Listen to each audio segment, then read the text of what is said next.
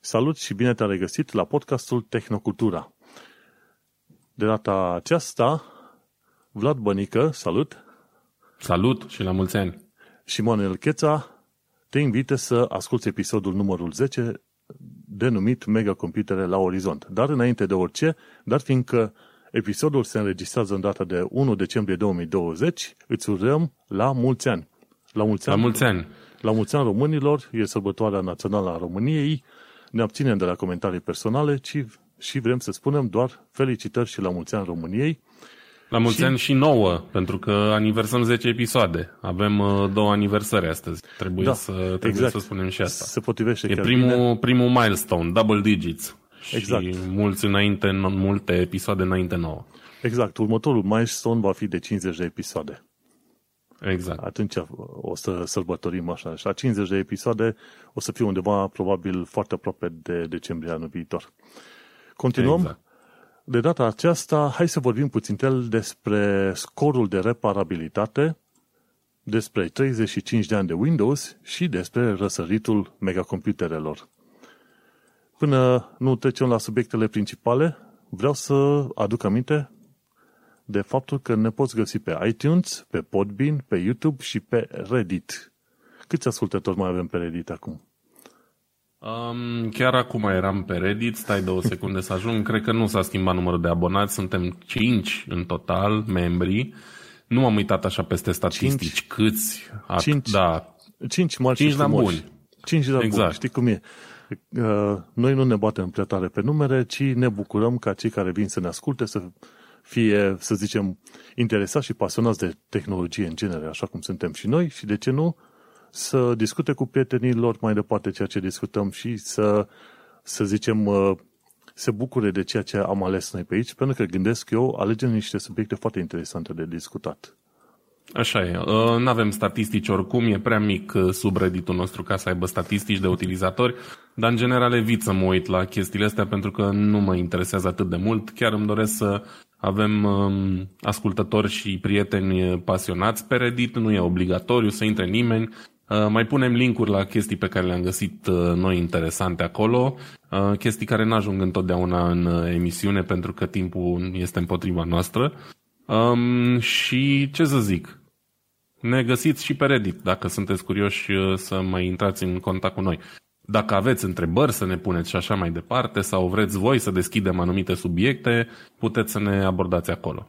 Da, cred că este cea mai bună metodă. De obicei trimiteam pe oameni la show notes în tehnocultura.com, dar e mai potrivit să meargă pe subredditul nostru de Tehnocultura, pentru că acolo mi se pare destul de accesibil în orice caz. Și vorba Sigur. aia, Reddit e folosit de toți oamenii fani ai tehnologiei. Uh, hai să intrăm în subiectele de astăzi și sunt curios Haide. și eu să aflu cum este vorba de scorul ăsta de reparabilitate sau de rating de repara- reparabilitate pentru produsele electronice. Um, da, Păi, ce să zic, uh, o să fac un pic de context cum îmi place mie și motivul pentru care am ales acest subiect este pentru că e unul pe care eu îl consider extrem de important. Um, din mai multe motive sau din mai multe puncte de vedere. Unul dintre ele e ăla ecologic, pentru că ne place și un pic de ecologie la podcastul ăsta. Și celălalt e efectiv ăla legat de, cum să zic, de omenie și de ce înseamnă să produci un produs cu adev- un, să produci un produs, whatever, exact, exact, cu adevărat da. bun, știi, pentru, pentru clientul tău. Pentru că în ultima perioadă, din ce în ce mai mulți producători produc uh, chestii ireparabile sau foarte greu de reparat. Toate telefoanele sunt lipite, uh, nu știu, căștile sunt din ce în ce mai mici, mai complexe și iarăși exact. lipite, totul e lipit. Uite aici telefon ai... vechi. E OnePlus 2 și nu uh-huh. mai mhm. pot folosi cum trebuie. E, e, da. e cărămidă. Da, pentru că nu, nu, nu le poți actualiza. Dacă, de exemplu, bateria n-ai folosit-o ok, ai încărcat-o aiurea și după 2-3 ani um, nu mai ține mai mult de două sau trei ore, dar telefonul în sine e bun, te poți folosi de el. E foarte greu să, să schimbi o baterie și automat asta crește costurile. Nu e imposibil, pentru da. că în multe cazuri e posibil să schimbi, dar cu costuri foarte mari. Da? Am ajuns de la telefoane la care bateria sărea singură din el când îl scăpai un pic pe jos, la telefoane din care ai nevoie de o grămadă de scule speciale ca să scoți o baterie și de cele mai multe ori nu se justifică chestia asta. E cumva pare făcută fix ca să, ca să te oblige să, să cumperi în fiecare an sau la fiecare 2 ani um, un produs nou în loc să încerci să repar pentru că vei ști că nu merită și o să te gândești, bă, cât costă un telefon nou? 500 păi, de euro. Exact. Cât păi nu, cerut? Nu, nu există termenul ăla de planned obsolescence, planned exact. obsolescence, adică uh, expirare planificată, efectiv. Da, da. Și ăsta e unul din cele mai comune și cele mai mari probleme ale utilizatorilor de rând, asta cu bateria la telefon, știi? De am ales subiectul ăsta, fiindcă e o chestie la care toată lumea poate relaționa. Și te gândești, bă, cât costă un telefon nou? 500 de euro. Păi el la magazin mi-a cerut 500 de lei sau 1000 de lei să-mi schimbe bateria. Păi mai bine mi-au unul nou, te gândești, știi?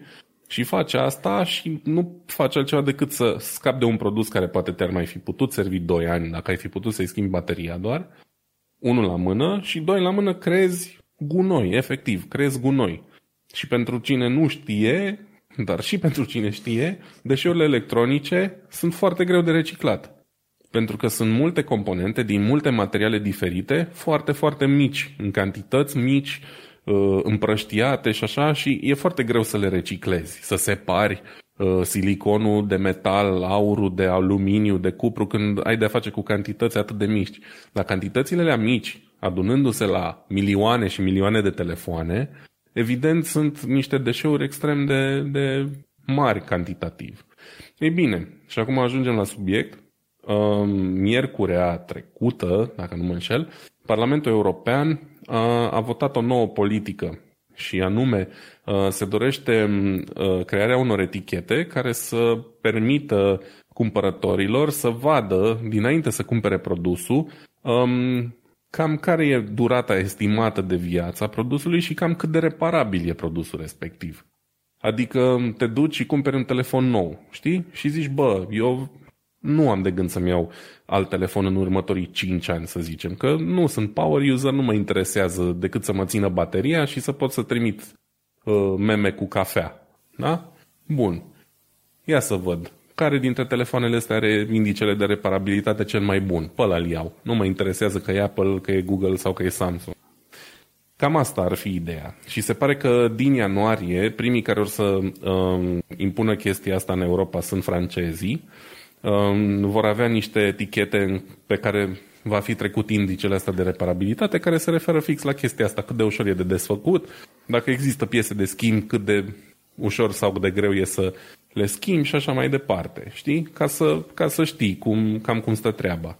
Um, evident, scopul e ca să-i convingă pe oameni să prioritizeze în momentul în care fac cumpărături produsele astea mai ușor de, de reparat. Și scopul final e tocmai ăsta, să reducă uh, cumva um, gunoiul ăsta pe care îl facem aiurea, aruncând produse care în trecut ar fi putut fi reparate.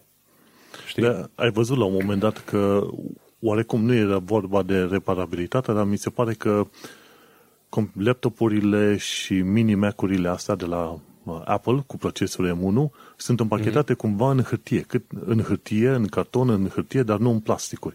Și toată mm-hmm. lumea i-a lăudat pentru chestia asta. Da, e un lucru bun și e un lucru care se întâmplă din ce în ce mai mult. Adică uh, hârtia este mai ușor reciclabilă decât plasticul, în primul rând. În al doilea rând e biodegradabilă, deci mm-hmm. dacă cineva aruncă pur și simplu pe marginea străzii mai devreme sau mai târziu, se va topi. Da. Și cam, cam asta e ideea de bază, știi? Um, să sperăm că va funcționa și că se va extinde. Am înțeles că și Austria are de gând să um, implementeze sistemul ăsta. Faptul că francezii au început cu el nu e neapărat de mirare, ei sunt oricum mai, mai socialiști, așa mai implicați în probleme de genul ăsta uh-huh. și mi-ar plăcea să-l văd extins peste tot, inclusiv în estul Europei, unde de obicei lucrurile de genul ăsta apar un pic mai târziu, să zic așa. Da, um, de obicei suntem cam uh, jumătate de an, un an, doi ani, ceva mai încolo, mai târziu. Ideea da, nu este... în mică măsură din cauza că suntem la propriu, fie că ne place sau nu. Uh, termenul ăla de lada de gunoi a Europei nu e doar doar un termen de făimător, ci cumva e, e un pic de adevăr acolo. Da, um, și mă da. gândesc că în felul ăsta, dacă se face un rating de reparabilitate la tot felul de produse, poate, poate, proiecte gen uh, telefoane modulare chiar vor ajunge mainstream. Știi că aveau, nu știu acum ce era, un model de telefon în care puteai să schimbi camera și alte chestii pe, pe parte da. de module, nu știu cum era la un moment dat. Și A poate în felul ăsta ceva, da. nu, nu, nu prea a fost, uh, să zicem, atractiv pentru oameni. Tocmai asta a fost problema, că degeaba este un lucru practic dacă pur și simplu nu reușești să atragi oamenii. Da, și... a fost practic și nu prea, pentru că a fost așa o nișă. Uite, mie, de exemplu, dacă mă întreb, mi-ar fi plăcut mult mai mult să văd telefonul ăla scos pe piață cu 2000 de euro mm-hmm. și să mi se zică, bă, uite, îți vindem telefonul ăsta cu 2000 de euro la care tu poți să, aduci, să adaugi o cameră mai bună, un difuzor mai bun, o baterie mai mare, decât un telefon care se poate împături. Știi? Uh-huh. Doar că ei cu telefonul ăsta modular au început din capătul celălalt al spectrului și au vrut cumva să-l facă și destul de ieftin. Și probabil că de aia și uh, picat așa de, de rapid. Da, că am văzut un design la un moment dat, am și uitat numele din păcate, dar am văzut și un design, nu era prea atractiv. Era prea pătrățios, prea urât, uh, supărător și atunci nu. Uite, eu am un, uh, un telefon din ăsta modular, că tot veni vorba, am un Motorola Moto Z, Moto Z din 2018, care, deși nu ai acces în el, că e tot așa, e de sticlă și e lipit, um, are pe spate niște pini în partea de jos, pe care poți lipi tot felul de accesorii. Știi? Uh-huh.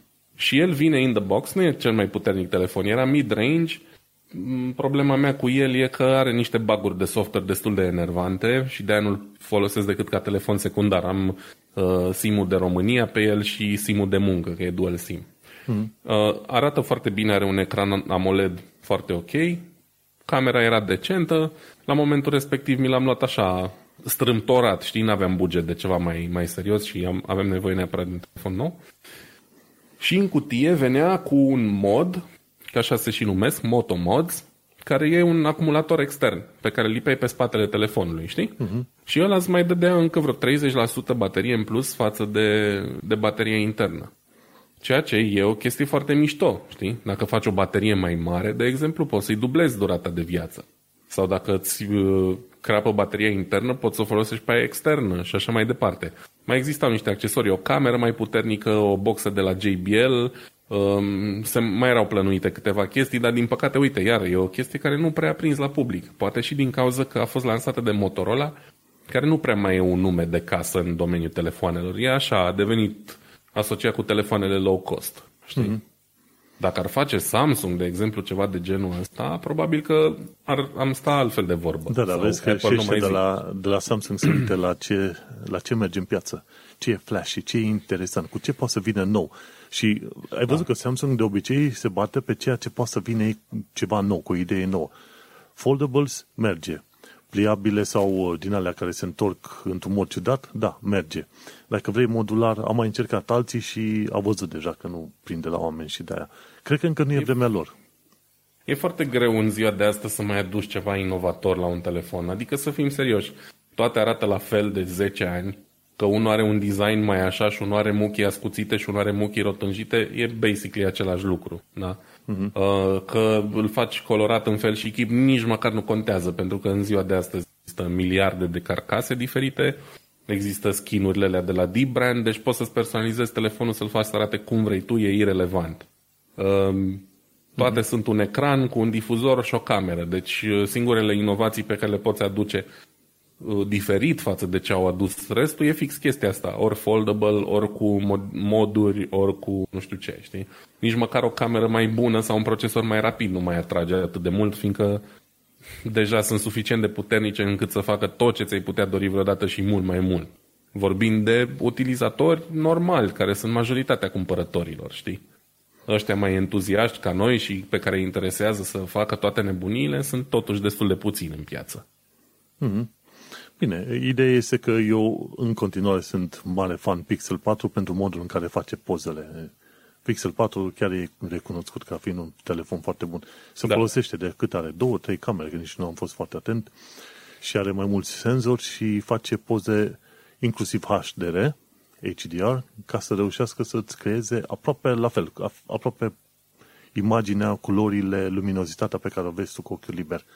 Și am fost impresionat. Da. Vezi, este, este un telefon foarte bun, cu o cameră foarte bună. Și nu e telefonul ăla care are cea mai mare cameră, cel mai mare senzor, cel mm-hmm. mai nu știu cum zoom, dar au făcut combinația asta ideală între senzorul ăla și ce poate să facă softul, da? Și, într-adevăr, e un produs foarte bun. Și nu are un bump din ăla enorm, cum sunt cele mai noi Samsung-uri, de aproape zici că ai un telefon mai mic lipit de telefonul tău, că așa a ajuns să arate camera bump-ul ăla. Da, da. Și, vezi, totuși face niște poze foarte ok. Iarăși, e vorba de, nu știu, pentru mine cel mai fain produs din orice categorie e compromisul ideal între un produs bun un preț bun și funcționalitate cât mai, cât mai completă. Și Pixel cumva reușește să facă chestia, deși prețul eh, nu e chiar cel mai bun. Hey, la, Dar la, acolo. la reducere. Nu e nici o mie de euro. Știi? Exact, da. Dar oricum, important e că e bine că au făcut ăștia ratingul ăla de reparabilitate. Și e bine. Absolut. Cred că, cred că se extinde frumos el pe toată Europa. Mai devreme sau mai târziu. Eu sper doar că o să-i convingă și pe producători să facă produse mai reparabile. Nu doar o să ne trântească niște etichete acolo care vor fi ignorate și de producători și de cumpărători, știi? Dacă oamenii chiar bagă de seamă ce scrie pe ele, poate vor convinge pe ăștia că nu mai e ok să facă totul închis, sigilat și nu poți avea acces la nimic. Păi ăsta este și scopul. Vezi cum, cum a fost făcut și la produse cu mult zahăr sau cu multe euri, cu ce vrei tu. La un moment dat când au început să se pună mm. etichetele respective, oamenii au început să fie mai atenți și să evite anumite lucruri. Și exact. aici tot ce face ratingul ăsta de reparabilitate este să facă un fel de market pressure, cum vrei, consumer pressure, ceva de presiune din partea mhm. consumatorilor. Uh-huh. Poate, poate se va mișca ceva. Dar adevărul e, și aici o să povestesc o mică chestie, uh, o anecdotă în asta din UK. În UK, uh, roșiile în foarte multe locuri sunt perfect rotunde, sunt simpatice, stau foarte mult pe sertar, dar au un gust foarte rău. și la okay. fel, căpșunile, de exemplu, inițial erau mai micuțe și au ajuns să fie mai mari. De ce? Pentru că consumatorii, la un moment dat, s-au bătut pe chestiuni vizuale. Cum, exact. cum, cum vrei să faci tu o salată bună dacă tu vrei neapărat să te duci neapărat pe roșia cea mai sferică, pe căpșuna cea mai mare. Și atunci producătorii s-au văzut nevoiți să își schimbe modul de lucru și a zis, ok, nu o să vă trimitem roșii urâte, dar gustoase, o să vă trimitem din asta alte rotunde sferice perfecte, dar care n-au niciun gust. Pentru că e vorba, e o parte pe care o câștigi, o parte pe care o pierzi în toată ecuația asta, știi? Mm-hmm, și au ajuns oamenii să se plângă și s-au scris articole aici, chiar în UK, pe chestia asta, că căpșunile sunt prea mari, sunt foarte mari și simpatice, dar n-au gust, roșiile sunt rotunde, dar n-au gust. Și producătorii au explicat, păi uite de aia, pentru că voi ați vrut neapărat formă, dar nu efectiv conținut. Și la fel și cu telefoanele astea. Toată lumea vrea ceva flashy, dar poate vrei ceva care îți funcționează și face treaba, nu? Da, așa ar trebui să fie. Adică asta ar trebui să ne ghiteze în primul rând. Mm-hmm. În fine. Da, și apropo, de și apropo de chestiuni de ghidat, să trecem la subiectul meu. Uh, Google își primește tot felul de șuturi din toate direcțiile pentru ce, au făcut, ce fac cu uh, Google Photos, de exemplu, de la anul și alte povești de genul ăsta, dar uităm de multe ori că au o serie de proiecte ce țin cel puțin din domeniul uh, cercetării. Și un proiect foarte interesant care s-ar putea să ajute mulți oameni este Project Guideline. Și ce face Project Guideline? De, folosește un uh, model AI să îi ajute pe orbi să fugă, efectiv să fugă. Interesant. Hai să zicem să alerge, că să, să fugă alerge. sună așa ca și cum ar fugi de poliție ceva. să alerge, să, alerge, să facă să mișcare. Facă, să facă da. mișcare, dar nu, nu, or, nu oricum. Nu numai să meargă, să, să alerge, sport, da. chiar să fugă foarte repede, să fugă uh-huh. extraordinar de bine. În mod normal, cine, vrea, cine este orb și vrea să fugă, trebuie să se folosească de un câine de ghidaj. Și te ții de câinele ăla și fugi. Numai că asta este o problemă. Dacă nu ești foarte atent, poți să te împiedici de câinele alea. Deși oamenii, câinii sunt foarte bine antrenați pe chestiile astea. Câinii, de fapt, uh-huh. îi mhm. ghidează pe oameni, nu invers. Și a zis, măi, hai că vrem să... Și bineînțeles, fiind și cu câinele pe acolo, nu poți să ai o viteză prea mare. Și atunci au încercat ăștia un, uh, o altă abordare. Ce ar fi să ai o linie pe mijlocul unui culoar, ai un telefon prins la brâu și ai două boxe în urechi. Și atunci telefonul ce face? Are un model, modele AI care rulează pe el și de fiecare dată când te duci prea la stânga sau prea la dreapta de linia mediană, îți sună în căști. Și zice, dacă te duci cam la dreapta, te anunță în urechea stângă. Un sunet care devine tot mai puternic pe măsură ce te îndepărtezi de linia mediană. Și atunci, când te duci prea la stânga sau prea la dreapta, în căști ești anunțat că ai depășit linia pe care trebuia să mergi. Și uh-huh. când asculti ideea asta, nu ți se pare ceva revoluționar. În schimb, este o chestie foarte bună, pentru că nu auzi. E, e, e unul dintre proiectele alea care face extrem de mult sens atunci când îl vezi pentru prima oară, dar nu ți-ar fi stat gândul să creezi tu așa ceva, știi? Da, și pentru că e pentru am... o categorie foarte mică de oameni, din păcate, sau... Na. Da, exact. Și am urmărit cum Thomas Panek, care este CEO la Guiding Guides for the Blind, o firmă și un ONG, am uitat la el în modul, la modul în care fugea, în aproape sprint, nu era chiar sprint, era un fel de trap așa, dar aproape sprint, când a folosit modelul ăsta care folosește computer vision. Și, măi, când te uiți înspre finalul filmului de YouTube, te miră că omul ăla fuge chiar atât de repede, fără de fapt să vadă pe unde calcă. E o chestie extraordinar de mare. Este mm-hmm. o chestie extraordinar de interesantă. Și mie mi-a plăcut să o scot uh, în evidență chestia asta. În filmul respectiv îți, îți povestește cât este de greu pentru un orb să participe la evenimente sportive. Și adevărul este că până să văd proiectul ăsta, Project Guideline, nu credeam că există orbi care ar vrea să participe la evenimente în asta, cum ar fi chiar și un maraton. Locuri în care fugi. Dar adevărul da. e că și asta face parte dintr-un proiect mai mare de accesibilitate, de crearea accesibilității, de prin intermediul accesibilității să permiți tot mai multor oameni să participe la, la evenimente și proiecte la care participă toți oamenii care, zicem noi, normale, așa. Dar uite-te, cu intermed, prin intermediul tehnologiei astea, dacă reușești să o faci într-un așa mod încât nu numai să aplici pe linii în mijlocul unei cărări, ci și la obiecte din jur și toate cele, creezi un fel de sistem de asta, sonar. Nu o să fie chiar ca un sonar în toată regula, dar ar putea să fie ceva de genul ăsta. Și atunci, când te apropii de obiecte, orice fel de random obiecte, îți poate suna o anumită, un anumit sunet în căști. Și nu numai pe un anumit ton, ci poți să ai diverse note muzicale pentru tot felul de obiecte. Că ești aproape de o propastie, că te apropii de apă, că toate cele având un asemenea sistem, că de-aia mă uit la proiecte de genul ăsta, pentru că, ok, face chestia asta acum, dar uh, mergem pe ideea de, de promisiunea tehnologiei. Unde crezi că poți ajunge cu sistem de genul ăsta? Și uite-te că poți ajunge foarte departe. Punctul de pornire e, într-adevăr, punctul în care Thomas Panek poate să participe la maratoane, la alergat, dar pe viitor o să se ajungă exact în locuri în care Bineînțeles, îți pui cășile alea, ești orb și poți să ieși, ieși la plimbare. Ai și batonul ăla pentru orbi, că ai văzut că îl folosesc ei foarte bine și uh-huh. un mod foarte eficient, dar dacă ai un extra ajutor în urechi, atunci te ajută, poți să-ți dai seama mult mai bine de ceea ce este med- mediul tău înconjurător. Și, um, da. Ar putea să, ar, am putea să-l comparăm un pic dacă ar evolua, cum zici tu, um, la deosebit diverse obiecte din mediu cu ceea ce se vrea a fi sistemele, sau ce se vor a fi sistemele moderne de asistență de pe mașini, da? cum ar fi uh-huh. cel de la Tesla, de exemplu, care recunoaște mașini, pietoni și așa mai departe. O implementare uh-huh. de genul ăla cu o cameră nu trebuie să fie de foarte mare rezoluție. Oricum, camere de rezoluție bună sunt deja uh, la dimensiuni foarte mici, deci pot fi purtate fără probleme, știi? Și efectiv să fie un fel de inteligență artificială care te, te asistă la a recunoaște obiectele din jur. Da, e o chestie foarte mișto. Da, că tocmai asta și zice, computer vision. Și computer vision nu folosești mai ca să recunoști o linie pe stradă, ci folosești și la o chestiune mai complicate. Adică recunoașterea mm-hmm. pietonilor în cazul mașinilor, semnelor de circulație, marcajelor și așa mai departe.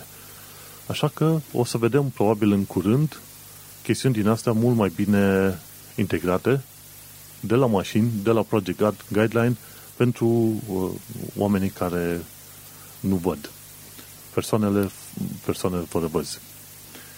Da, e o chestie foarte mișto și ce vreau eu să mai spun despre asta e că se încadrează foarte bine o discuție de, pe, pe tema asta la unul din subiectele mele preferate sau ale noastre în podcastul ăsta și anume la ideea de Smart City. Știi? Uh-huh. O chestie de genul ăsta ține cumva de, de un oraș inteligent, un oraș care integrează soluții um, de genul ăsta pentru persoane cu dizabilități. Și uh, am putea să vorbim despre orașul nostru, despre Brașov, de exemplu, da. um, în comparație cu alte orașe turistice, mai ales din, din restul Europei, știi? Um, uh-huh. Partea asta de, de asistență a persoanelor nevăzătoare face parte din ideea de Smart City. Um, și în Brașov este aproape inexistentă, știi? Um, și nu numai în Brașov, în majoritatea orașelor în țară, cred că și în București la fel. Pentru că pe lângă sistemele astea acustice pe care le-au trântit ei așa la câteva semafoare, aparent fără nicio noimă prin oraș, uh, lipsesc marcajele terestre, marcajele de pe trotuare pentru, pentru nevăzători. Nu mai zic de locurile unde trotuarele sunt pline de mașini. Și la mine în cartier aveam un exemplu de genul ăsta de persoană nevăzătoare pe care îl întâlneam destul de des pe stradă și efectiv mergea pe una din străduțele alea mici pe pavilioane CFR în Craiter acolo, uh-huh. care e o străduță cu sens unic, o singură bandă și pe ambele părți parcate mașini. Și mergea pe stradă și dădea cu bățul săracul după mașini pentru că trotuarul era parcat, nu avea pe unde, știi? Da, era ocupat, tocmai de aia. Și la asta nu se gândesc că Apropo, an, ca, ca anecdotă, în România, de ce nu vezi prea, mulți, prea multe persoane cu dezabilități pe stradă? Fiindcă stau în casă, că n-au exact. unde să iasă. Nu că nu există. Exact. Lumea crede greșit că persoanele alea nu există. Nu, e complet fals și greșit. Ponderea probabil e comparabilă cu oricare altă țară europeană, um, doar că stau în casă. Asta e un șoc pe care l-am avut eu cu nevastă mea când ne-am mutat aici și eu mai puțin că am, uh, am înțeles așa cumva din prima, mi-am avut un moment de revelație, dar plimbându-ne pe stradă, am fost la un festival de ăsta în centrul orașului și a zis că, mamă, ce de persoane cu handicap sunt în Germania. Și am zis, nu, greșit. Persoane cu handicap sunt și în România, doar că săracii nu pot, nu, efectiv nu pot nici să iasă din casă, n-au acces pentru cărucior cu rotile nicăieri. Uh, nu mai zic, nevăzătorii, nu ți-e frică să ieși din casă, că nu, ai, nu știi pe unde să te duci. Tot timpul se schimbă ceva. E o mașină acolo, apare un obstacol, trotuarele nu sunt marcate corespunzător și așa mai departe, știi? Și de asta, uite, pentru o țară, din păcate, foarte subdezvoltată la capitolul ăsta, cum e România, un sistem din ăsta de recunoaștere inteligent ar fi mult mai util, poate, decât în alte părți, mm-hmm. unde trotuarele sunt fără mașini, unde există marcaje și așa mai departe, știi? Ca să navighezi o junglă urbană de genul Brașov, București, Iași, mai știu eu ce, uh, un sistem de ăsta cu, cu recunoaștere a obstacolelor ar fi mană cerească pentru ei, sunt convins. Da. Ei, acum, mai ales că este în perioada asta să pregătesc oamenii toate partidele de alegeri, de ce nu? Uite, ar putea permite crearea unor orașe accesibile. Punct. Nu că ar putea, ar trebui, deci ar trebui de... să fie obligați. Din păcate, nu știu câtă lume pune urechea la podcastul nostru sau la alte feluri de emisii. Asta din oamenii care, uh-huh. nu știu, ar trebui să ia acțiune și până la urmă primii care ar trebui să ia acțiune ar fi fix cei vizați, fix persoanele cu handicap. Așa că dacă Numai aveți, că... dragi ascultători, da, ai nevoie prieteni, de ONG-urile alea care îi se simte oamenii să împingă. Bun, dar și oamenii Politica respectiv asta. trebuie să se implice în sine și ce vreau eu să fac este să fac un apel la toți ascultătorii, dacă aveți prieteni în România cu handicap de orice fel, uh, încurajați să-și contacteze senatorul, deputatul, primarul, să intre în, uh, în interacțiune cu ei, să ia legătura cu alte persoane cu handicap similar și să facă un pic de presiune. Uite la ce am ajuns în podcastul nostru de tehnologie, dar sunt niște chestii importante pe care prea puțină lume discută. Da. Faceți un pic de presiune. Ideea de oraș smart, v-am zis, nu înseamnă numai senzor de temperatură și Wi-Fi gratis în oraș. Înseamnă tot ce îmbunătățește viața cetățenilor din acel oraș. Și dacă tot am avut subiectul ăsta cu nevăzători, cred că e un moment bun să menționăm și chestia asta. Exact, exact. Vezi de unde pleci și unde ajungi, dar uh, important este că, bineînțeles, în toată istoria asta cu tehnologia și podcastul nostru, tehnologia nu este singurul răspuns la toate problemele omenirii. Tehnologia este un enabler, te ajută te susține exact. în ceea ce faci. Tu ai nevoie de oameni care, într-adevăr, să împingă o anumită tehnică, teoriei, ce vrei tu mai departe, știi? Absolut. Hai, hai să mergem mai departe. Uite că ai, ai un subiect foarte interesant următorul de la tine. Uh, da, uite, e un subiect uh, interesant și care, uh, la care ne-am alipit cu subiectul anterior cu sistemele de asistență. Îmi cer scuze, începe vocea să, să mă părăsească. da. Um, și anume un, un studiu de către Institutul de Asigurări pentru Siguranța Autostrăzii din Statele Unite, IIHS se numește, Insurance Institute for Highway Safety, care a făcut un studiu și care, surpriză, surpriză, sau pentru mine nu e o surpriză, am trăit pe pielea mea, um, studiul ăsta spune că um, utilizatorii sistemelor de asistență de pe um, automobilele de ultimă generație au tendința să uh, își piardă concentrarea la șofat. Adică oamenii care folosesc sisteme de genul Tesla, autopilot sau sisteme de genul cruise control adaptiv cu centrat pe bandă și așa mai departe, după o perioadă de timp încep să-și piardă un pic din concentrare. Și în studiul ăsta 10 voluntari au condus mașină cu cruise control adaptiv sau cu cruise control inteligent care uh, păstrează distanța de, de mașina din față și uh, alți, alții 10 voluntari au avut un sistem ceva mai avansat, care te și centrează pe bandă, da? deci practic mașina se conduce pe autostradă cel puțin, fără să aibă nevoie de, de input de la șofer. Și, na, șoferii știau că sistemele astea nu sunt fail-safe, nu sunt efectiv un pilot automat și trebuie să le supravegheze, doar că nu la fel de mult. Și se pare că la începutul testului, ambele categorii de șoferi aveau același grad de atenție la șofat, dar între timp, um, șoferii care foloseau sistemele astea mai inteligente uh, de control aveau o tendință de două ori mai mare să piardă concentrarea și să piardă uh, atenția la drum.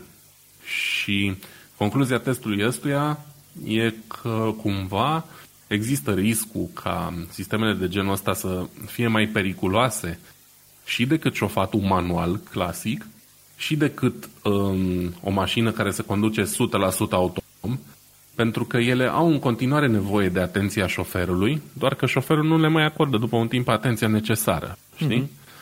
Și ziceam că am trăit asta pe, pe proprie experiență, fiindcă și mașina mea are un sistem din asta de cruise control adaptiv, care mă și ține pe bandă, și acum când am fost în România, trebuie să recunosc pe rușinea mea, că la un moment dat, prin Austria, unde era drumul gol, deci efectiv nu era nicio mașină în jurul meu, stăteam cu pilotul la automat pornit și mă uitam ca din tren pe geamul lateral. Mă uitam pe câmp, mă uitam la morile de vânt, mă uitam la clădirile din jur, pentru că efectiv mașina făcea aproape totul pentru mine. Tot ce trebuia să fac era să țin de volan, pentru că are un sistem din ăsta, dacă nu miști volanul 10 secunde sau ceva te avertizează inițial, apoi se dezactivează. Uh-huh. Și așa, cu câte o mișcare minusculă de volan uh, la fiecare unde mașina mergea singură, nici nu trebuia să mă uit în știi? Asta e fain pentru o situație din asta în care drumul e super, super gol și nu e, nu știu, nu ești într-un pericol iminent, dar tot nu e ok, știi? Că dacă ai drumuri de genul ăsta suficient de lungi, mi-am pus întrebarea asta dacă nu cumva mi-aș pierde din reflexe și din acuitatea reflexelor pe care le am, știi? Și aia se Pentru întâmplă. Că înainte, și aia se întâmplă. Da, se întâmplă sigur. Pentru că înainte când aveam o mașină normală, trebuia să fiu atent la banda, aveam tempomat și înainte, că nu trebuia să accelerez sau, da, să frânez trebuia în caz de urgență, da? Puteam să stau cât de cât relaxat, dar trebuia să fiu atent la drum. Acum, brusc, mi s-au deschis uh, ferestrele, ca să zic așa. Nu trebuia nici măcar să mă mai uit înainte decât așa, o dată la câteva secunde. Bine, îți dai seama, n-aș fi stat niciodată pe telefon, n-aș fi închis ochii sau așa, știi? Dar uh, mi-a permis mai multă libertate, știi? Și o poți lua ca o libertate pe care ți-o permite o perioadă de timp, dar o poți lua și ca un pericol și este un pericol, cred. Și, nu știu, o să încerc să fiu mult mai atent de acum încolo, mi-e frică să fi de chestia obișnuiesc așa, știi? Ei, uh, um, gândește-te că undeva oricum. la anul, undeva pe la anul, guvernul UK va testa pe străzile undeva în zona Londrei mașini automate, cât se poate de automate, ceva mai mult de uh-huh. ideea asta de păstrarea benzii și a distanței și ce vrei tu mai departe. și chiar au început să facă anul ăsta informare, să strângă, să zicem, propunere legislativă pentru permiterea mașinilor automate pe străzi. Mm-hmm. Și mhm. ăștia deja, deja începe aici să aplice câteva reguli și vor să facă o lege dedicată mașinilor automate. Absolut, da. Sunt convins că va fi nevoie și de cadrul prin, legal. prin Hounslow, în un district din nordul Londrei, au deja vreo câteva mașini, cred că vreo 5 sau 7 mașini din astea, automate, au șofer înăuntru, dar el nu face nimica. El doar e acolo să supravegheze că merg treburile cum trebuie. Și în Hounslow, vreo 5-7 mașini din astea, care au și un aspect din asta futuristic, cumva un strop de ploaie tăiat în două și pe pus pe orizontală și roțile cumva ieșite în afara stropului. Deci când fel de semi-mașină de curse. De, culori, de culoare verde, ușor de văzut de departe, și sunt mașini automate, care teoretic duc niște pachete dintr-un colț până în altul al uh, districtului. Și sunt curios și eu să văd cum o să iasă testele, dar adevărul e că acolo ne îndreptăm, nu avem ce zice. Cât da. automatizare, n-ai. Da, așa e. Suntem într-o fază intermediară, o fază intermediară faină că uh, în momentul în care faci naveta zi de zi prin trafic uh, de autostradă super aglomerat sunt super utile chestiile astea. Dar, uh, da, trebuie să facem un pic diferența și între ce e util și până la ce punct e util și când devine periculos, știi? Um, eu am nu zile poți când... opri viitorul. 2077 nu, clar. e aici. Clar, clar. Um, ziceam doar că am zile când intenționat nu folosesc sistemele astea de asistență ca să nu, nu ca să nu uit să conduc, că nu o să uit să conduc, dar ca să nu pierd reflexele, reflexul de a da. reflexul de a ști chestii de genul ăsta că mi se pare la un moment dat că o să mă bazez prea mult pe ele și o să trebuiască să conduc o mașină mai veche și o să stau și o să aștept să frâneze ea pentru mine și nu o să se întâmple asta. O să frâneze stâlpul pentru să, tine, da. Da, să sperăm că nu. Uh, așa că încerc să, să-l folosesc cât pot de, de rar și de cumpătat, să zic așa. Dar e bine că se fac studiile astea, că tot așa ca, ca anecdote era un alt studiu undeva ci că șoferii care, nu, bicicliștii care poartă căști Uh, căști de protecție uh, sunt mai uh, au comportament mai riscant când ies în stradă. Uh-huh. Și mai multe accidente. Din cauza asta au loc mai multe accidente. Și se, se cam cumva mai, cu ce, mai în siguranță. Mai în siguranță da. da. Și cumva se potrivește cu ceea ce zice în, în, în studiul ăsta. Uh-huh. Dar hai să lăsăm exact. studiul ăsta. Nu știu, noi am avut am avut, după 20 noiembrie am avut episod, dar am ratat subiectul ăsta. Nu știu cum de l-am ratat, n-am nicio idee. Ideea este că am ratat faptul că pe 20 noiembrie s-au sărbătorit 35 de ani de la Windows 1.0. Ăștia de la, da, cei de la Windows da. Central au scris un articol pe 20 noiembrie, chiar și spuneau, zice, măi, acum 35 de ani de zile a fost lansat Windows 1.0. Nu știu cum a arătat subiectul. În fine, ideea este că eu N-am ajuns să lucrez în Windows 1.0 ever.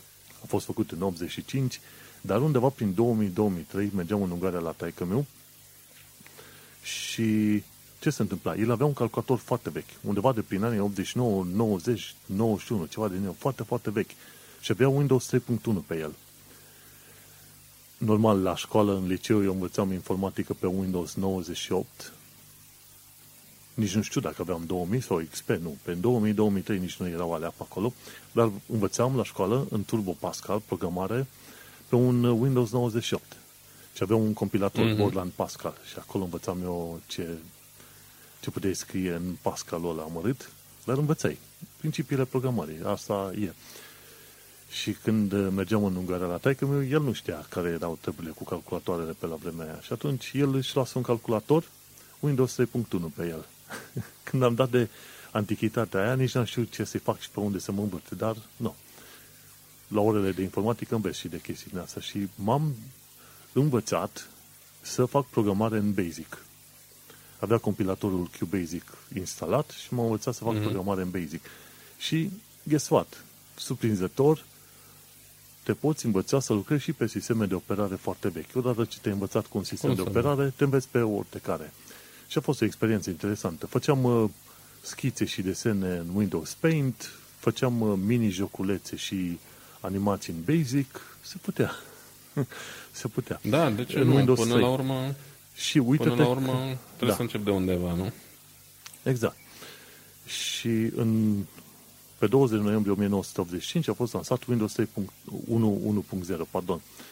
Și cei de la Windows Central au spus că era de fapt MS-DOS cu uh, interfață grafică, nimic mai mult. Pe când Windows 3 deja era ceva mai avansat și ce avem Windows 10, de, acum Windows 10 teoretic e ultimul Windows, care are diverse update-uri. Cel mai nou update ar trebui să fie lansat acum, luna asta, ce ar fi 20H2, adică 20 half 2, adică jumătatea a doua.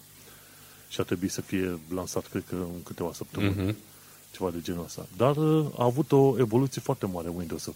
Și din ce am înțeles eu, oricum Windows nu mai este, cum site-ul este Windows Central, dar Windows-ul nu mai este central pentru Microsoft pe cum era înainte.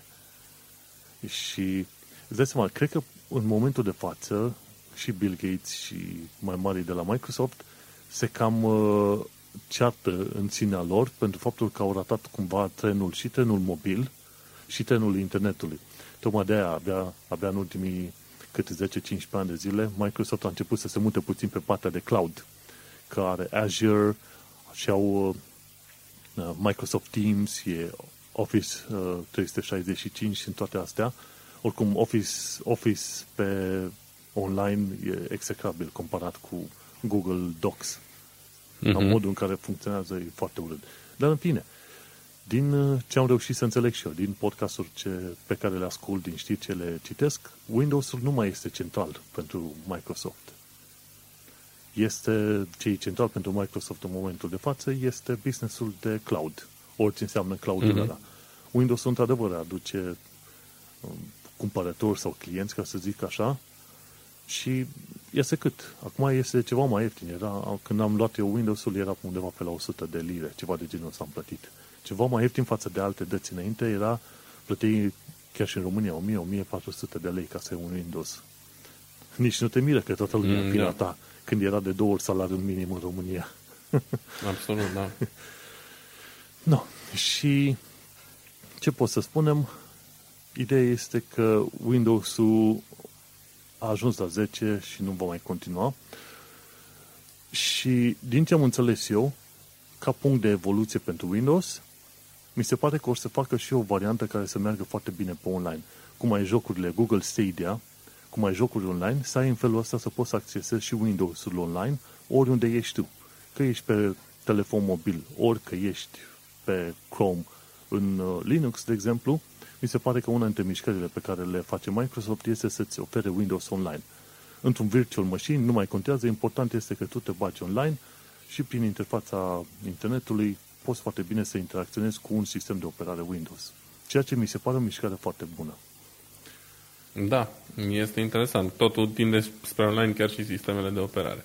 Și aici am văzut că ai pus un link foarte interesant, ci că experimentează Windows 3.1 în browser. În show notes avem uh, da. pe tehnocultura.com poți să experimentezi Windows 3.1 în browser și e foarte interesant Bine, e, nu e exact Windows 3.1, ci este pur și e simplu... E mai spre Windows 95, așa, dar e un emulator uh, făcut la mișto, în care poți experimenta interfața unui Windows 95 3.1 perioada aia, începutul anilor 90, uh-huh. Mhm. cu um, ceva aplicații și joculețe preinstalate, un fel de copie de uh, Wolfenstein, care de fapt cred că e chiar tot jocul, doar că se numește altfel din probabil motive de copyright și încă câteva prostioare simpatice uh-huh. pe acolo pe care e fain să dai click și să, să vezi ce fac fiecare. Nu știu dacă este făcut în JavaScript sau dacă... Nu cred că este ceva...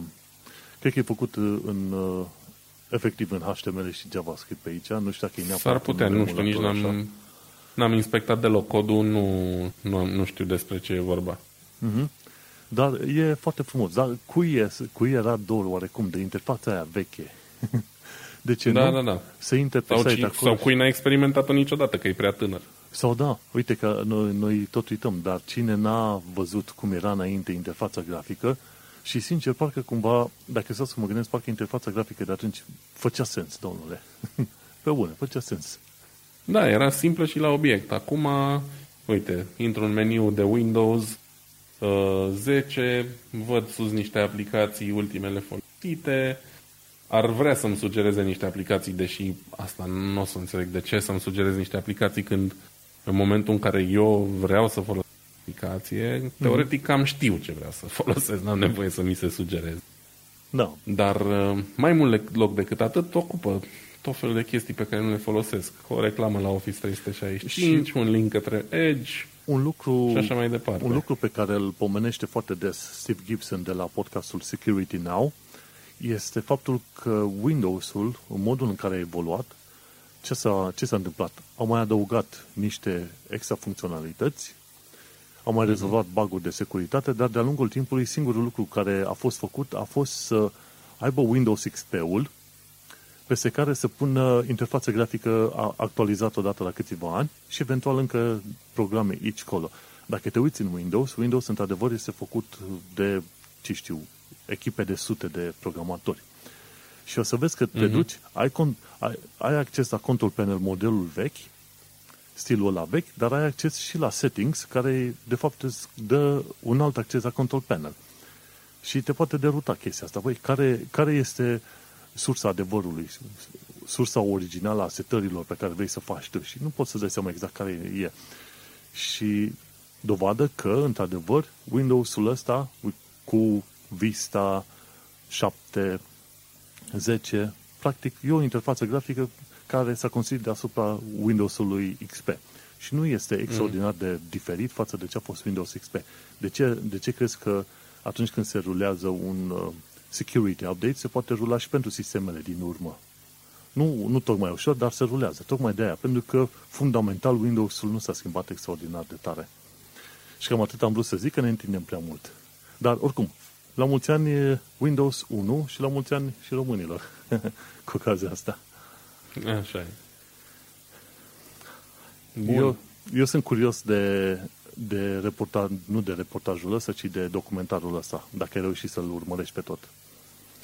Um, da, m-am uitat la um, documentarul trecut în show notes. Este un documentar al celor de la Deutsche Welle, DW pe scurt. Uh, este în limba engleză, deci nu trebuie să vă faceți griji să știți germană. Uh, am mai recomandat și recomand din nou canalul BW Documentary de YouTube. Este documentarele de celor de la Deutsche Welle sunt foarte bune și Right și now, știi că tot vorbisem noi săptămâna trecută despre cum uh, francezii uh, au folosit uh, și folosesc în continuare, se bazează în uh, producția de um, energie electrică extrem de mult pe energia nucleară și sunt cam hmm. singura țară, cel puțin din Europa, care au mers în mod uh, asumat în direcția asta. Și um, documentarul ăsta face cumva o paralelă despre motivele pentru care Franța a adoptat tehnologia asta, în timp ce alte țări, evident, cu pe Germania, au respins-o.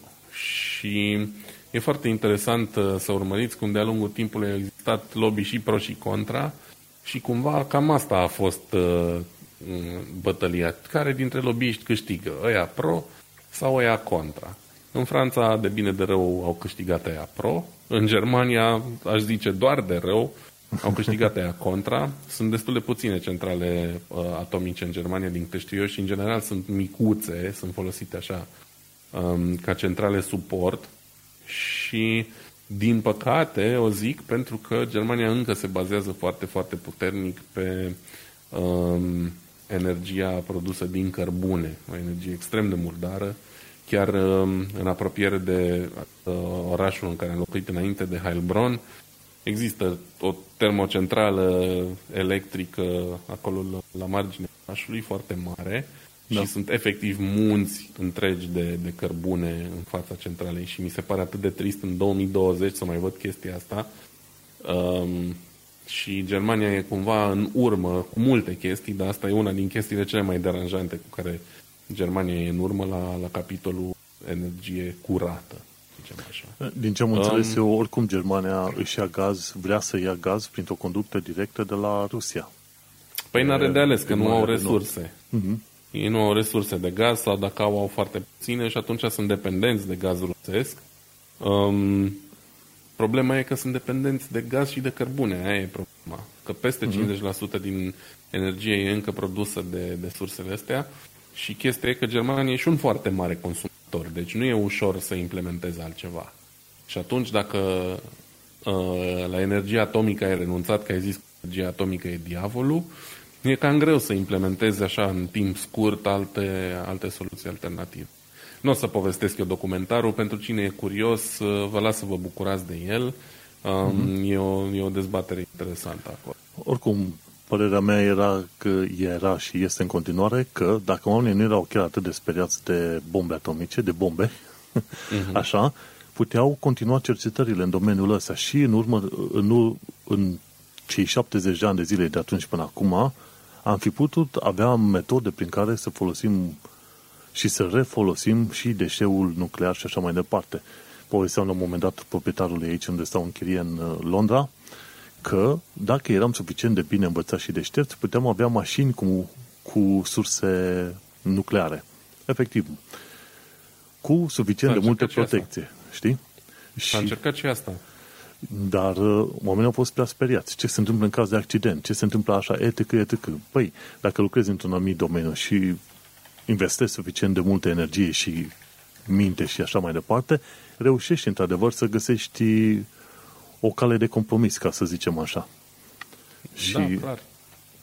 În fine, e posibil ca mai devreme sau mai târziu oamenii să înțeleagă rostul și atunci să, într-adevăr, să vrea să continue cu energia nucleară. Și în România, la Cernavodă, mi se pare că vor să pornească sau chiar lucrau la încă un reactor, ceva de genul ăsta. Da, da. Uh, unul din, cumva, țelurile lunea Nicu era ăsta de a uh, face cumva România uh, independentă de vecinii săi și de toată lumea și chiar mă gândeam într-una din seriile astea, cum așa mai e gânduri stupide câteodată, hm. cred că chiar în urma documentarului ăsteia, după ce l-am văzut, mă gândeam că noi datorăm centrala aia de la Cernavudă fix faptului că Ceaușescu își, do- își dorea ca România să fie independentă energetic. Era unul din mm-hmm. marile lui Vi um, să aibă o țară independentă energetic, o țară care se poate alimenta din resurse proprii, din cărbune, mm-hmm. hidrocentrale și curent Știi cum e? Centrale nucleare. Știi cum e? Ca și comunismul. Idee bună, aplicare proastă. Prost implementată, exact. Da, dar vezi, uh, omul a gândit cumva chestia, sau el împreună cu cei din jurul lui, că nu îl uh, pot uh, uh, îmi scapă uh-huh. termenul acum, nu pot să-i uh, atribui lui. Ceaușescu, da, să-i atribui exact lui Ceaușescu toate invențiile astea, că cu siguranță le-a văzut, le-a auzit și el. Da. Dar uh, îi datorăm totuși faptul că a făcut atâtea hidrocentrale și atomocentrala aia, uh-huh. pentru că România, de bine de rău, ar putea fi în continuare independentă. Nu e, pentru că, na, interese geopolitice, bla bla, da, dar ar putea, putea fi independentă putea. din punct de vedere energetic, știi? Nu, și... Dacă ar funcționa centrala aia la capacitate maxim, hidro la maxim, și ar mai fi și energie curată. Aia e încă o chestie de băgat în seamă, știi?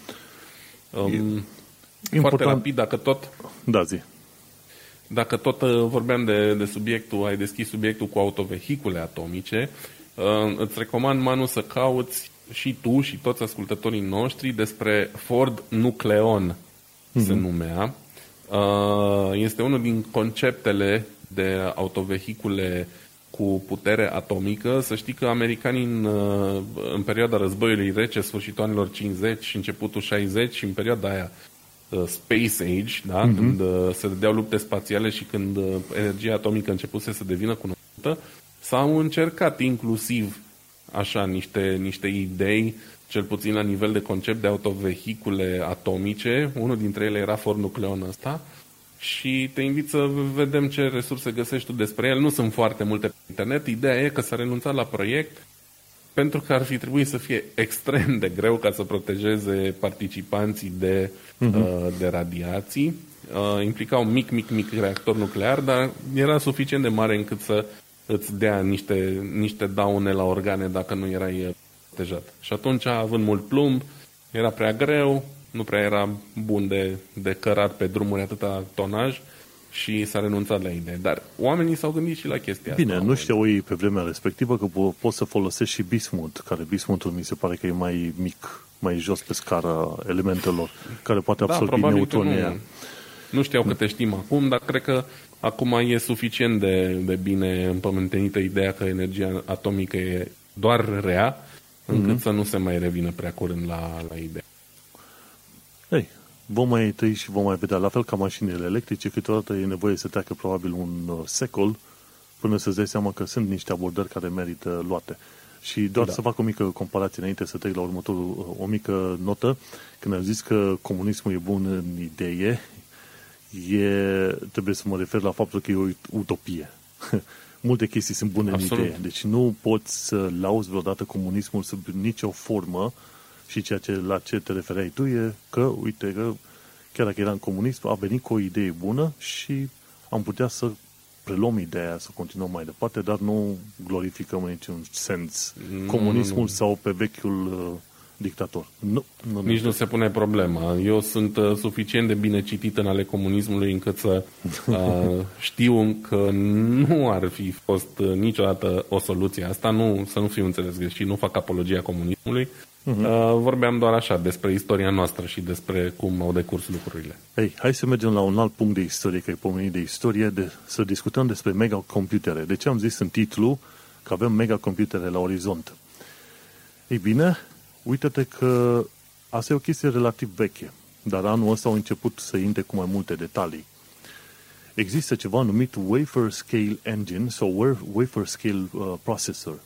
Practic, în mod normal, când uh, ai un procesor, tu procesorul ăla îl tai dintr-un disc din asta mare, care cuprinde poate chiar mii de procesoare. Dar o să ajungem puțin să explicăm acolo. Uh, Titlul de astăzi este Cerebra Systems a creat un wafer scale engine numit CS1 cu 1000 de miliarde de tranzistori. În limba engleză îi zic one trillion, dar trilionul american, englezesc, nu este egal cu trilionul românesc, sunt total diferite. Și de-aia nu, noi trebuie să traducem corect să zicem 1000 de miliarde de tranzistori. Gândește-te mm-hmm. că în momentul de față cât are? Un procesor cât are? 15 miliarde de tranzistori, ceva de genul ăsta? Nu prea am uh, numărat în ultima perioadă, sincer să fiu. Știi? Deci mulți. Hai să zicem mulți. Sunt foarte mulți tranzistori. Miliarde de tranzistori. Ok? Gândește-te că ce au reușit să facă ăștia, să facă un procesor și în mod specific este un procesor AI cu o mie de miliarde de tranzistori. Este foarte greu să-ți imaginezi ce e aia, dar hai să povestim. În, în termen de dimensiuni e ziceau ăștia 50 de centimetri pătrați. Cât e? 20 pe 20, nu, 20. Oricum, suma e, este destul de mare. L-am văzut în comparație cu o tastatură, cam e pe jumătate de tastatură. Nu știu uh-huh. acum dacă îți ajunge la 50 de centimetri pătrați, dar cam atât. Ce ar însemna să un procesor cât jumătate din tastatura de la calculator? Ar fi un lucru, un uh, procesor enorm de mare. Și procesorul ăsta, numit Wafer Scale Engine, are 84 de chipuri virtuale și 4530 de nuclee AI. Și în principiu, după ce au făcut ăștia testele, au descoperit că are, de exemplu, este de 200 de ori mai performant decât supercomputerul numit Joule 2. 200 de ori și gândește-te că e varianta CS1. E prima variantă. De obicei, prima variantă e aia de încercare, de test, să vezi cum merge. Dar e cum e procesorul M1 pentru, pentru Apple. Exact, e de ca test. să facem o comparație forțată. M1 e genial, e mișto, e un sal mare, dar așteaptă M2-ul. Și atunci o să vezi Absolut. ce înseamnă viața. Și ăștia la CS1 au 200, au, cum se zice, de 200 de ori performanța supercomputerului Joule 2. Și aici este, în principiu, am citit puțin tel și din uh, lucrare, studiul lor științific, în principiu este vorba de analize în asta numerice, simula, simulări, în așa fel încât să vadă cât de repede pot să ajungă la, să zicem, la un rezultat final. Și ce am reușit să înțeleg din toată afacerea aia este faptul că în următoarea versiune, în următoarea iterație, vei avea un CS2 care va fi probabil de 1000 de ori mai bun decât supercomputerul ăsta Joule 2. Și tocmai de-aia am și pus titlul Megacomputere la orizont. Pentru că, odată ce ai un wafer scale engine sau un wafer scale processor, și o să explic în, în scurt timp ce e, ai de-a face acolo cu deja baza creierii unui megacomputer. Supercomputer ce înseamnă? De fapt, în supercomputere tu iei procesorul și placa video dintr-un calculator și le multiplici, practic le unești pe toate într-o rețea enorm de mare, de 100, de 1000, de 10.000 de computere în felul ăsta și așa obții un supercomputer. Nu. Și de obicei, un supercomputer ce sunt folosite? Cred că sunt folosite în special plăcile grafice Nvidia, pentru că sunt foarte bune pe, pe mai de, de AI și mi se pare că sunt și alte supercomputere care folosesc ARM, procesoare ARM. ARM. Și uite-te cum ce s-ar întâmpla dacă în loc să ai astea 10.000 de computere separate cu piesele lor toate cele, ce s-ar întâmpla dacă ai lua cele 10.000 de procesoare și le uni pe toate în, într-un pătrățel mai mare, într-un procesor enorm, uriaș. Practic, mergi pe ideea AMD. Ai văzut că la AMD ce au făcut? Au mărit procesorul.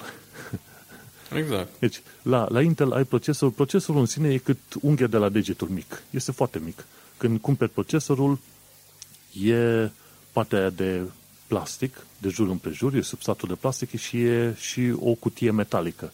Dar cutia aia metalică e doar de protecție, că procesorul în sine este mult mai mic. Procesorul nu ocupă nici, aproape nici 20% din suprafața cutiei metalice, când cumpărăm noi procesoarele alea.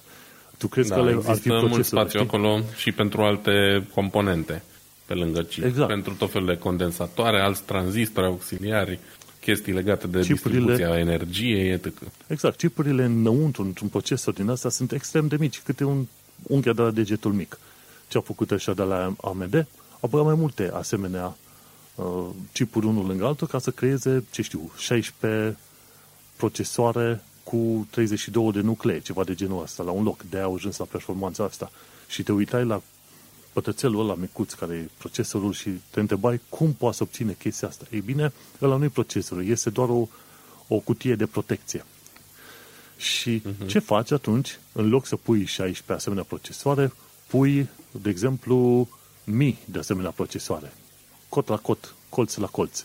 Și ce faci atunci când uh, creezi într-un fel de sistem on a chip, dar la nivel mega? Și la System on a Chip ai și memoria, ai și placa video, ai și procesorul în același loc, în același microchip uh-huh. acolo. Ei, ceva de genul ăsta au făcut și oamenii noștri de la Cerebras System și atunci fiecare, fiecare nucleu din ăsta micuț AI are, are și memoria atașată, 64 de kilo, kilobits sau kilobytes, nu știu exact. exact Probabil kilobytes. Kilobytes de genul Cred ăsta. că kilobits e un pic puțin totuși pentru 2020, Știi? cred eu. Și în uh, articolul celor de la Anantech, îl vezi pe uh, CEO-ul de la Cerebras cum ține un asemenea wafer, wafer scale engine în, în, uh, în mâini. Este enorm, într-adevăr, câte o jumătate de tastatură în asta și consumă, guess what, consumă 20 de kW de putere. Mamă. Cât o locomotivă. Deci poți să pui, poți să pui, să prăjești, când vrei să faci, cum îi zice, barbecue, grill, ce vrei tu, poți să pui ouă, carne, tot ce vrei pe ăla, în timp ce îți calculează, să zicem, forma proteinelor, sau în timp ce îți calculează, ce știu, traiectorii interesante, sau uh, modul în care interacționează moleculele între ele, și în, în același timp poți să-ți păzești și mâncarea pe procesorul respectiv. și da, interesantă da. chestie, un asemenea wafer scale, scale engine ar costa undeva pe la vreo 2 sau 3 milioane de dolari în momentul de față, la modul în care sunt. Și gândește-te că ai de-a face cu un procesor care e de 200 de ori mai puternic decât un supercomputer. Orice supercomputer în momentul de față costă liniștit câteva milioane de dolari. De obicei între 10 și 20 de milioane, cel mai amărât dacă vrei să iei un supercomputer care să fie potrivit pentru numele lui. Așa că prețul ăsta de la Cerebral Systems este chiar nimic, bineînțeles. Plătești vreo 2 milioane și jumătate pentru un wafer scale engine, pe lângă îți mai trebuie și curent electric și alte chestii și normal că nu o să ai numai unul singur care să lucreze și îți face de obicei pe chestiuni de AI. O să ai probabil 10 sau probabil 100. Tocmai de aia zic, era mega computerul deja a început. probabil din 2019, când ăștia de la Cerebras Systems au început să prezinte modelul ăsta. Și uite de cum și Wafer Scale Engine, ce înseamnă asta? De fiecare dată când se fac uh, procesoarele, procesoarele se construiesc pe un substrat din asta de silicon, se tot adaugă aproape, uh, cum îi zice, ai putea zice că se adaugă mule, uh, atom cu atom, dar de fapt se folosește, mi se pare, sisteme litografice. Nu știu exact uh-huh. modul în care fac, ori că folosesc laser, ori într-adevăr că aduc atomi să facă dopajul în locuri specifice. Și procesoarele se creează pe discuri foarte mari care se numesc wafers. Și de acolo, procesoarele sunt tăiate din discurile respective și sunt trimise pe bancul de teste, să vadă dacă merge un procesor sau nu. Și tocmai de, de aia ăștia numesc ăsta Wafer Scale Engine, pentru că, de fapt, ce-ar fi să iei un asemenea disc cu toate procesoarele și să-l folosești așa cum e. Bineînțeles, în mod normal, în procesul de producție și modul în care sunt construite procesoarele normale, n-ai putea folosi un wafer din ăla. Mm-hmm. Dar dacă îl construiești cum îl fac ăștia de la Cerebral Systems, da, ai un mega computer în, în brațe. E o chestie extraordinar de mare și abia aștept să vedem când uh, un asemenea mega computer o să fie disponibil pentru casele oamenilor. Eu zic că vor fi vreo 30 de ani, cel puțin de acum încolo, când poți să-ți cumperi un asemenea calculator cu un wafer scale engine în casă la tine. Și oare ce o să facem cu el? Aia sunt eu. Ei, gândește-te, în 90, când, a, când abia a început internetul, oamenii ziceau ce o să se facă ei cu internetul. Și au creat uh, IP, adresele IP de versiunea 4 și erau cât vreo 3,2 miliarde de adrese. Ziceau, când o să ajungem noi vreodată să folosim 3,2 miliarde de adrese? Ei bine, în 2020 descoperim că noi avem nevoie de câteva zeci de miliarde de adrese și probabil mult mai multe. Pentru necesitățile de astăzi, da. Noi nu. Nu, nu știm când vom folosi, dar pentru ce va fi peste zeci de ani de zile, când trebuie să faci, să zicem, uh, testare sau computer vision sau toate cele în care AI-ul este folosit pe bune, în aproape tot ce faci tu, da, un wafer scale engine va fi într-adevăr necesar. Gândește-te că pe viitor oamenii nu vor mai, să zicem, meseria mea, programator, oamenii nu vor mai scrie atât de mult de mână programe. Vor avea un asistent AI. Și atunci ala, tu ai nevoie ca ala să înțeleagă tot felul de chestii. Și atunci tu îi dictezi. Fă următoarele chestii, construiește în programul, hai să-l rulăm, să-l compilăm, să vedem ce este. Și atunci, acolo o să descoperi că într-adevăr ai nevoie de, de un AI care e în stare să facă toate chestiile astea. Așa că e, există aplicabilitate. Și gândește-te că acum se pune, se pune bazele pentru un uh, alt fel de computing de peste vreo 30 de ani de zile. Super exciting, eu așa zic, deci abia am așteptat să vorbesc despre asta. Da, un argument imbatabil. N-am ce să mai zic. Așa e.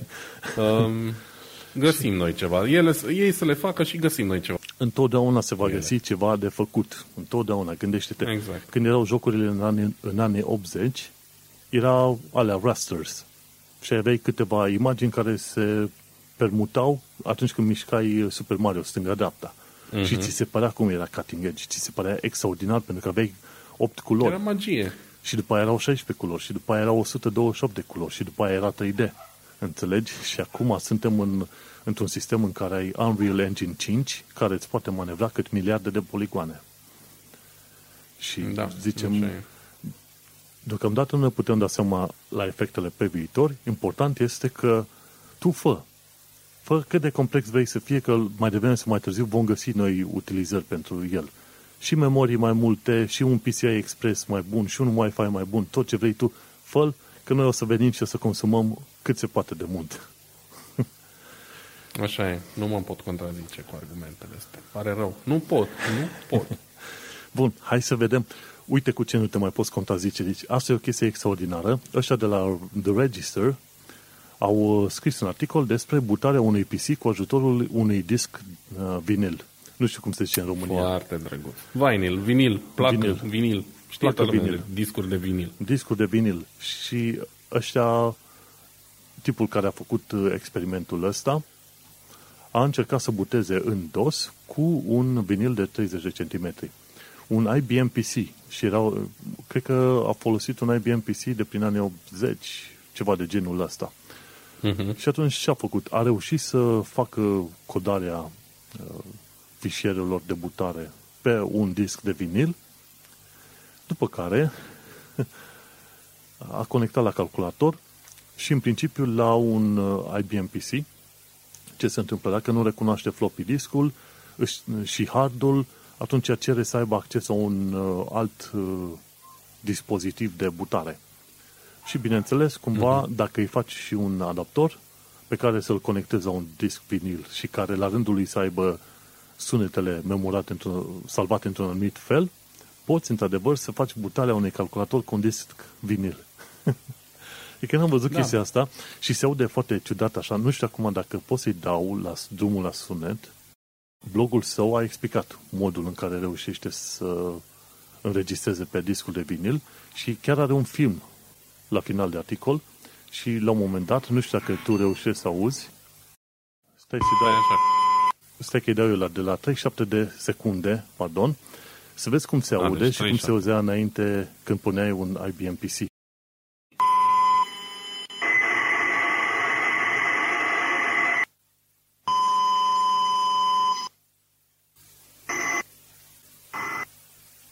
Încet ca să nu spargem. Gata. Suficient. O da. mostră S-a auzit pentru oare... ascultători. Cred că s-a dus pe înregistrare. Se auze, se aude puțin, oricum înainte sunetul este supărător și este enorm de, de puternic, enorm de puternic, este foarte puternic. În fine, ideea e că poți să butezi cu ajutorul unui vinil. Chestia Hai. asta emulează practic ce se întâmpla modul de funcționare al uh, tape drive-uri din anii 80. Um, practic asta, asta făceau și casetele în perioada în care softurile uh, erau livrate pe casete. Fix mm-hmm. chestia asta. Doar că, evident, din motive de logistică, faptul că casetele sunt mai mici și mai ușor de transportat și așa mai departe și mai puțin sensibile la praf, în primul rând, și la crackle-uri, la zgomote provocate de praf, au fost clar preferate casetele. Plus că casetele pot fi înregistrate și digital cu alte tipuri de informații, dar în principiu cam așa funcționau. Adică dacă aveai un casetofon, puteai să legi la calculator, băgai caseta în el și cam asta se întâmpla în fundal. Noi am cam uitat cum se lucra pe vremurile respective și o bună parte din cei din generația de astăzi n-ar înțelege niciun fel ce e la un floppy disk sau chiar și ce un CD. Că nu mai ai nevoie. Da, tehnologia evoluează. Dar e păcat exact. să uităm de ea, fiindcă oamenii au fost super, super inventivi, știi? În momentul în care nu exista tehnologia modernă din ziua de azi și așa mai departe, oamenii au fost totuși foarte inventivi și au găsit uh, metode ca să, ca să facă lucrurile astea să meargă. Le datorăm mult, cred. Exact. Cine vrea, pe show notes la tehnocultura.com, de ce nu? Hai să trecem la un anumit, un alt punct. Blipping Computer ne transmite câteva chestiuni legate de Chrome. Ci că în Chrome 87 o să poți executa o serie de comenzi din address bar direct. Cred că eu am Chrome 87 deja și mi se uh-huh. pare că sunt anumite comenzi pe care le poți executa din, uh, direct din comandă și spui incognito, delete cookies, uh, manage passwords și atunci Chrome îți pornește direct. Ia să-i, să-i dau și eu așa.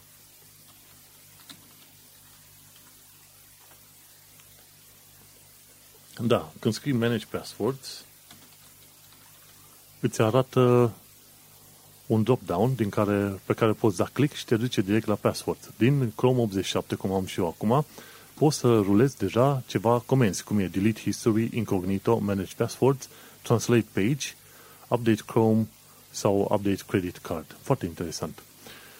Asta în Chrome mm-hmm. 87 care este acum disponibil.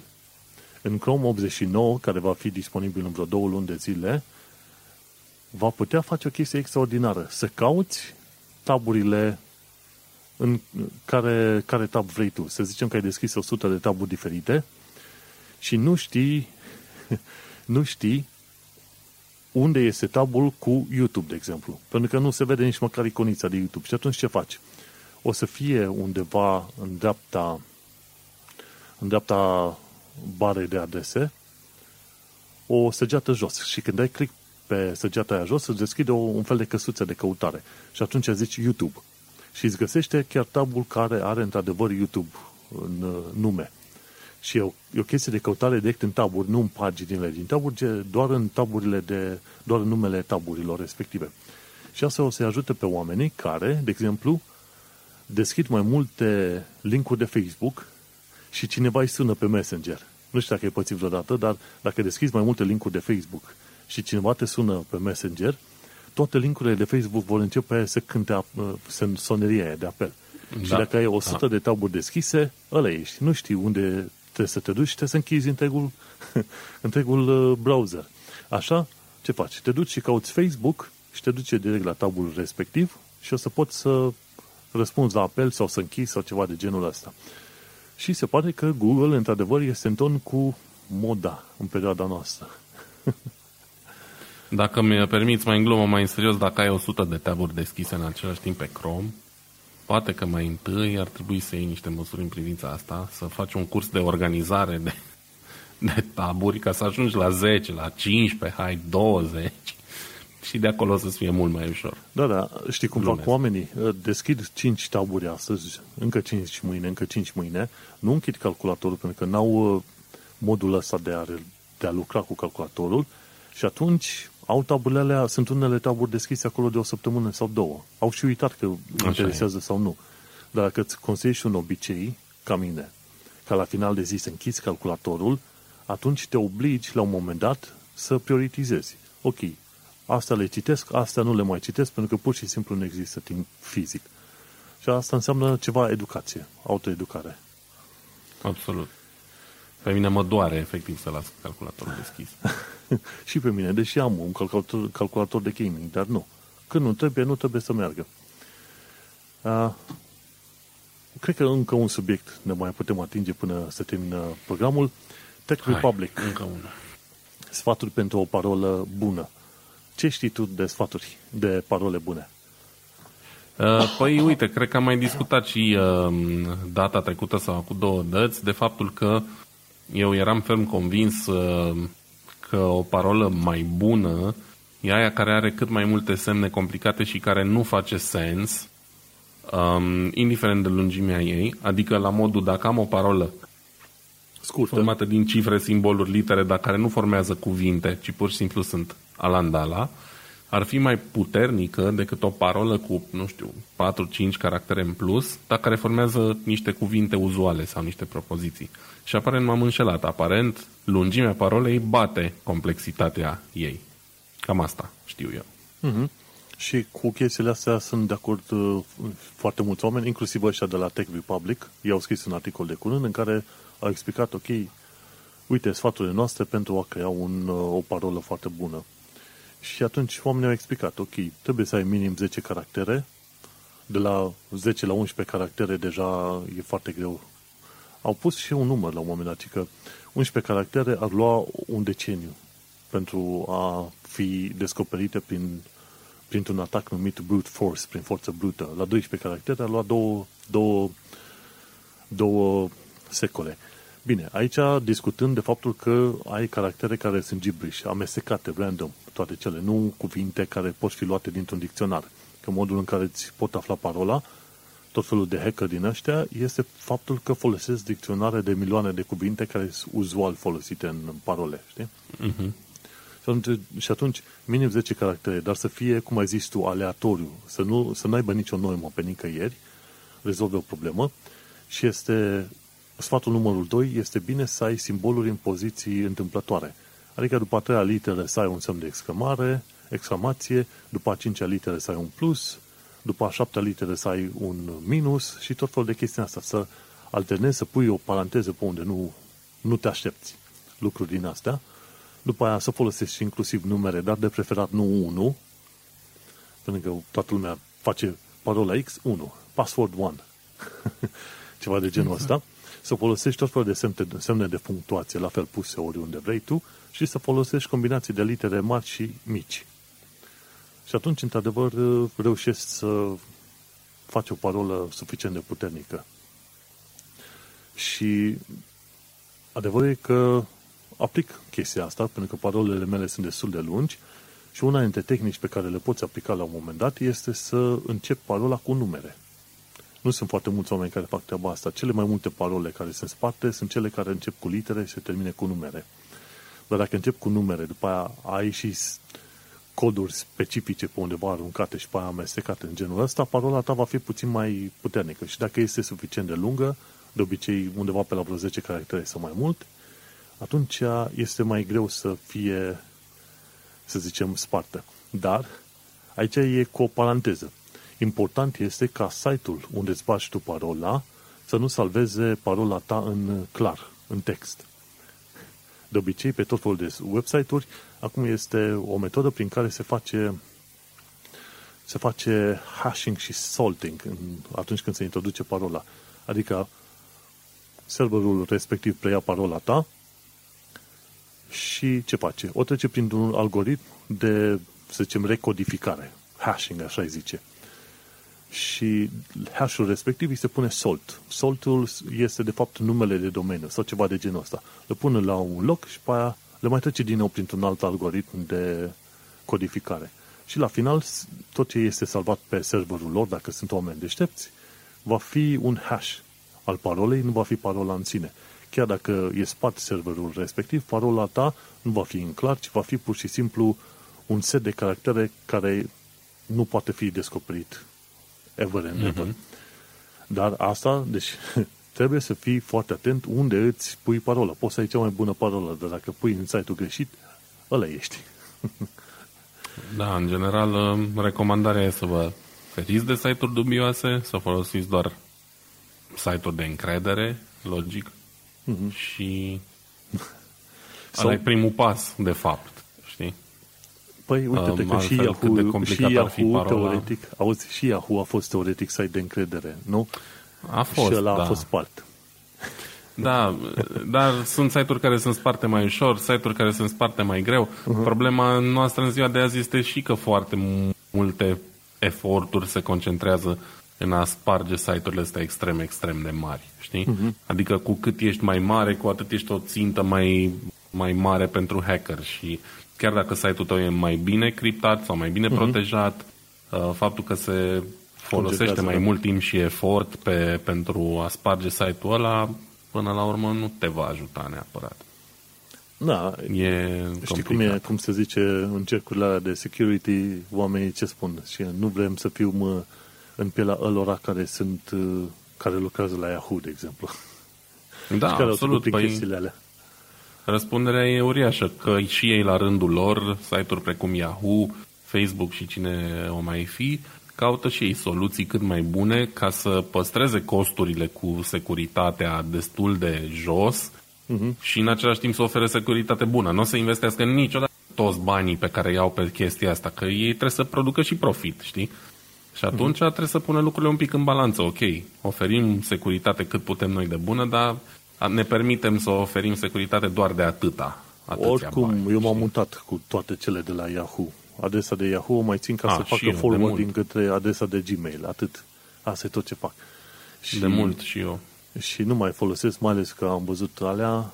Oricum este foarte greu să-ți muți toate tool toate programele de la o adresă de e-mail la altă. Mie mi-a luat câteva săptămâni să termin cu totul. Este foarte greu. Um, din fericire, în momentul în care am renunțat la Yahoo, s-a întâmplat destul de devreme când nu eram, să zicem așa, suficient de matur. Și uh-huh. atunci lucrurile pe care le aveam pe Yahoo nu erau suficient de importante încât să-mi pară rău după ele. Dar am avut un profil de Flickr asociat, care e un fel de bucket din asta de poze. Și, și încă din mai păcate am pierdut. Da, da, da.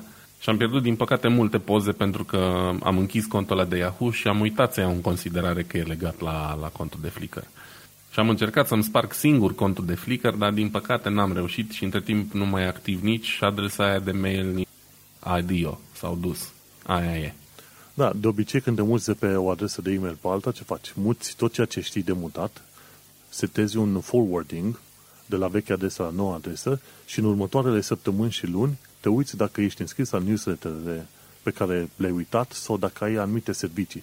Și în timp de câteva luni, poate șase luni de zile, vei afla dacă ești înscris la un serviciu cu vechea adresă de e-mail și trebuie să schimbi.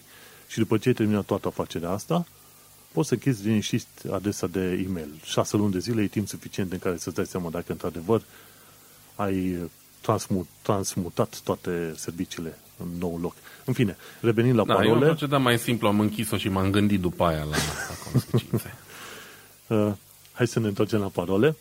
La parole ce se întâmplă? Dacă nu vrei să-ți bați capul tu de memorarea parolelor și crearea unor parole diferite pentru site-uri diferite, folosește extensii gen uh, LastPass.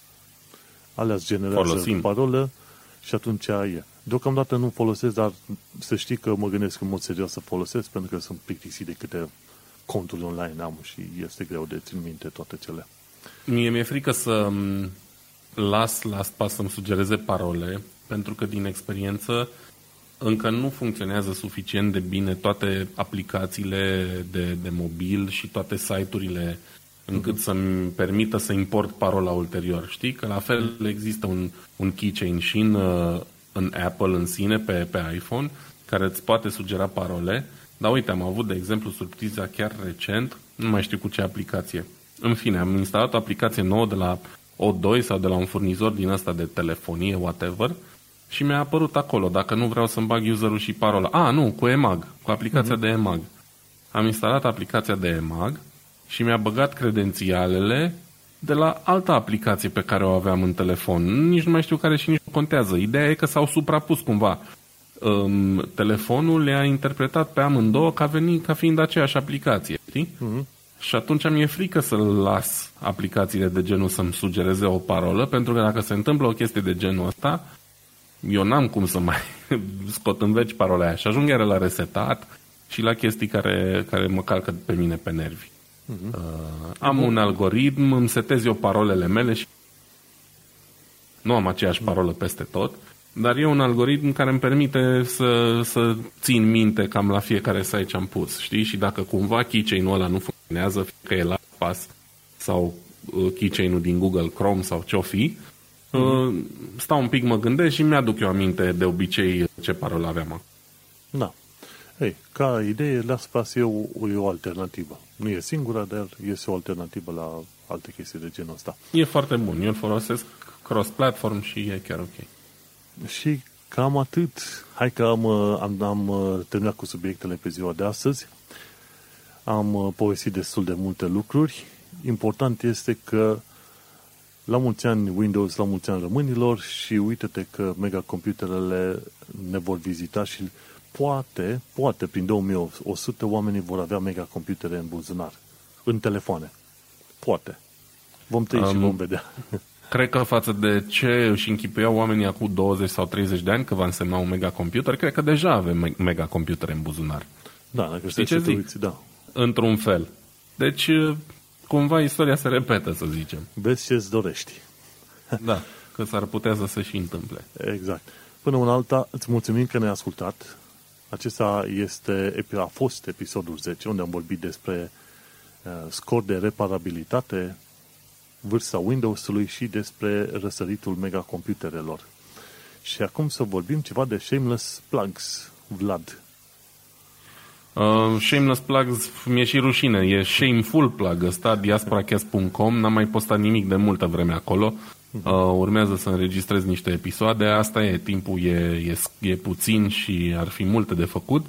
Și ca de obicei nu uitați să vă folosiți o mică parte din buget pentru a dona. Și uite, dacă nu știți încă cui să donați, vă sugerez să donați um, celor de la care vă luați informația. Dacă urmăriți site-uri gen recorder.ro, uh, de la 0.ro, G4 Media sau mai știu eu ce alte outleturi independente de presă, să știți că ei au nevoie de susținerea voastră ca să rămână independenți. Pentru că altfel vin corporațiile, vin partidele și îi cumpără. Așa că din puținul vostru poate puteți să donați acolo niște bani dacă credeți că oamenii ăia um, mm. fac presă în interesul vostru. Cam atât. Bun, și eu să am shameless plug, e manuelcheța.com acolo unde găsești și podcastul Un Român în Londra, unde poți să afli despre viața în străinătate, viața în UK și Londra și, bineînțeles, eu, într-un fel, sunt reporterul românilor în Londra, în UK, de la fața locului, unde vorbesc și de bune și de rele, în așa fel încât cine vrea să se mute în UK să-și facă o idee. Și cam Și face o treabă foarte bună, trebuie să zic. Eu te ascult chiar dacă nu stau în Londra, mai mm-hmm. aflu și eu chestii interesante și mă gândesc dacă nu ar trebui să fac și eu chestia asta pe viitor pentru românii din Germania. Dar deocamdată e doar un gând. Uh-huh. Că mi se pare că e multă muncă acolo și trebuie să fii foarte bine informat. Și da, uh, da e un pic greuț momentan cu timpul. pentru cine vrea să asculte un român în Londra și să nu uiți să urmărești și diasporacast.com. Îți mulțumim că ne asculti și te salutăm. Baftă! Ciao!